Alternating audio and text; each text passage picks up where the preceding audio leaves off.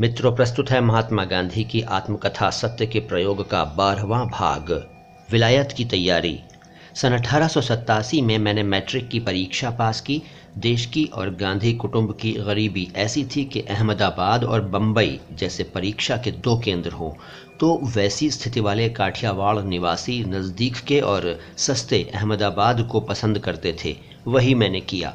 मैंने पहले पहल राजकोट से अहमदाबाद की यात्रा अकेले की। बड़ों की इच्छा थी कि पास हो जाने पर मुझे आगे कॉलेज की पढ़ाई करनी चाहिए। कॉलेज बम्बई में भी था और भावनगर में भी। भावनगर का खर्च कम था, इसलिए भावनगर के श्यामल दास कॉलेज में भर्ती होने का निश्चय हुआ। कॉलेज में मुझे कुछ न आता था, सब कुछ मुश्किल मालूम होता था। अध्यापकों के व्याख्यानों में न रस आता और न मैं उन्हें समझ पाता। इसमें दोष अध्यापकों का नहीं, मेरी कमज़ोरी का ही था। उस समय के श्यामल दास कॉलेज के अध्यापक तो प्रथम पंक्ति के माने जाते थे। पहला सत्र पूरा करके मैं घर आया। कुटुंब के पुराने मित्र और सलाहकार एक विद्वान, व्यवहार कुशल ब्राह्मण मावजी दवे थे। पिताजी के स्वर्गवास के बाद भी उन्होंने कुटुंब के साथ संबंध बनाए रखा था। वे छुट्टी के इन दिनों में घर आए। माताजी और बड़े भाई के साथ बातचीत करते हुए उन्होंने मेरी पढ़ाई के बारे में पूछताछ की। जब सुना कि मैं श्यामल दास कॉलेज में हूँ तो बोले, ज़माना बदल गया है। तुम भाइयों में से कोई कबा गांधी की गद्दी संभालना चाहे तो बिना पढ़ाई के वो नहीं होगा। ये लड़का अभी पढ़ रहा है, इसलिए गद्दी संभालने का बोझ इससे उठवाना चाहिए। इसे चार पाँच साल तो अभी बीए होने में लग जाएँगे, और इतना समय देने पर भी इसे पचास साठ रुपए की नौकरी मिलेगी, दीवानगिरी नहीं। और अगर उसके बाद इसे मेरे लड़के की तरह वकील बनाएँ तो थोड़े वर्ष और लग जाएँगे, और तब तो दीवानगिरी के लिए वकील भी बहुत से तैयार हो चुकेंगे। आपको इसे विलायत भेजना चाहिए। केवल राम मावजी दवे के लड़के का नाम। कहता है कि वहाँ की पढ़ाई सरल है। तीन साल में पढ़कर लौट आएगा। खर्च भी चार पाँच हज़ार से अधिक नहीं होगा। नए आए हुए बारिस्टरों को देखो, वे कैसे ठाठ से रहते हैं। वे चाहें तो उन्हें दीवानगिरी आज मिल सकती है। मेरी तो सलाह है कि आप मोहनदास को इसी साल विलायत भेज दीजिए। विलायत में मेरे केवल राम के कई दोस्त हैं। वो उनके नाम सिफारिशी पत्र दे देगा तो इसे वहाँ कोई कठिनाई नहीं होगी।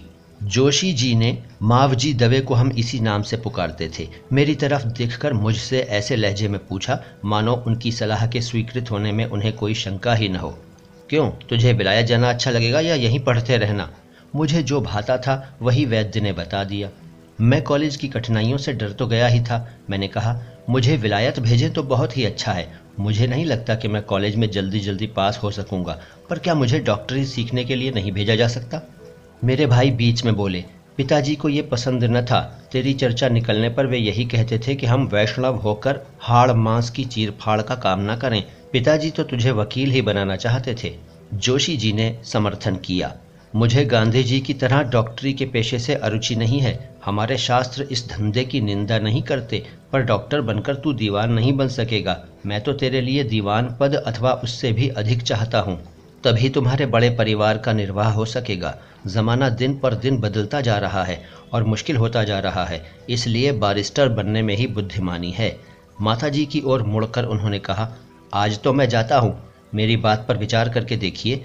जब मैं लौटूँगा तो तैयारी के समाचार सुनने की आशा रखूँगा। कोई कठिनाई हो तो मुझसे कहिए। जोशी जी गए और मैं हवाई किले बनाने लगा। बड़े भाई सोच में पड़ गए, पैसा कहाँ से आएगा? और मेरे जैसे नौजवान को इतनी दूर कैसे भेजा जाए? माता जी को कुछ सूझ न पड़ा। वियोग की बात उन्हें जंची ही नहीं, पर पहले तो उन्होंने यही कहा, हमारे परिवार में अब बुज़ुर्ग तो चाचा जी ही रहे हैं, इसलिए पहले उनकी सलाह लेनी चाहिए। वे आज्ञा दें तो फिर हमें सोचना होगा। बड़े भाई को दूसरा विचार सूझा।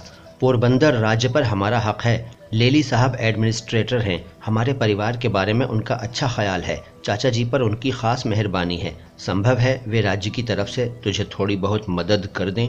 मुझे ये सब अच्छा लगा। मैं पोरबंदर जाने के लिए तैयार हुआ। उन दिनों रेल नहीं थी। बैलगाड़ी का रास्ता था। पाँच दिन में पहुँचा जाता था।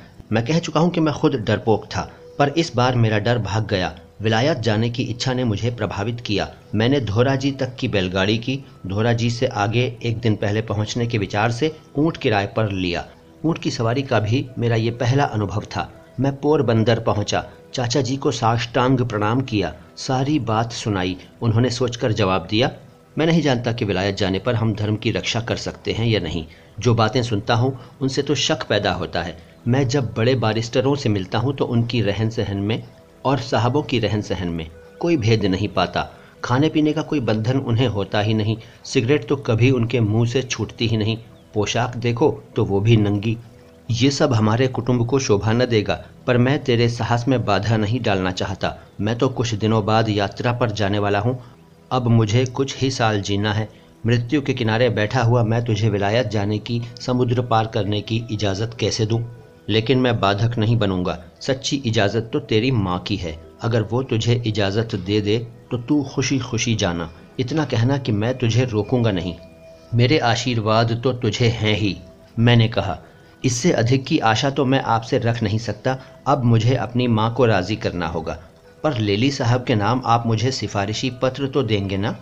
चाचा जी ने कहा, सो मैं कैसे दे सकता हूँ? लेकिन साहब सज्जन हैं, तू पत्र लिख कुटुंब का परिचय देना, वे ज़रूर तुझे मिलने का समय देंगे और उन्हें रुचेगा तो मदद भी करेंगे।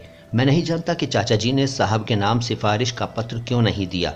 मुझे धुंधली सी याद है कि विलायत जाने के धर्म विरुद्ध कार्य में इस तरह सीधी मदद करने में उन्हें संकोच हुआ। मैंने लेली साहब को पत्र लिखा। उन्होंने अपने रहने के बंगले पर मुझे मिलने बुलाया। उस बंगले की सीढ़ियों पर चढ़ते चढ़ते वे मुझसे मिले और मुझे ये कहकर ऊपर चले गए, तू बीए कर ले। फिर मुझसे मिलना। अभी कोई मदद नहीं दी जा सकेगी। मैं बहुत तैयारी करके कई वाक्य रट कर गया था। नीचे झुककर दोनों हाथों से मैंने सलाम किया था, पर मेरी सारी मेहनत बेकार हुई। मेरी दृष्टि पत्नी के गहनों पर गई। बड़े भाई के प्रति मेरी अपार श्रद्धा थी। उनकी उदारता की सीमा न थी। उनका प्रेम पिता के समान था। मैं पोरबंदर से विदा हुआ। राजकोट आकर सारी बातें उन्हें सुनाई। जोशी जी के साथ सलाह की। उन्होंने कर्ज करके भी मुझे भेजने की सिफारिश की। मैंने अपनी पत्नी के हिस्से के गहने बेच डालने का सुझाव रखा। उनसे दो तीन हज़ार रुपए से अधिक नहीं मिल सकते थे। भाई ने, जैसे भी बने, रुपयों का प्रबंध करने का बीड़ा उठाया। माता जी कैसे समझती? उन्होंने सब तरह की पूछताछ शुरू कर दी थी। कोई कहता, नौजवान लोग विलायत जाकर बिगड़ जाते हैं। कोई कहता, वे मांसाहार करने लगते हैं। कोई कहता, वहाँ शराब के बिना तो चलता ही नहीं। माता जी ने मुझे ये सारी बातें सुनाई। मैंने कहा, पर तू मेरा विश्वास नहीं करेगी। मैं तुझे धोखा नहीं दूँगा। शपथ पूर्वक कहता हूँ कि मैं इन तीनों चीज़ों से बचूँगा। अगर ऐसा खतरा होता तो जोशी जी क्यों जाने देते? माता जी बोली, मुझे तेरा विश्वास है, पर दूर देश में क्या होगा? मेरी अक्ल तो काम नहीं करती। मैं बेचर जी स्वामी से पूछूँगी।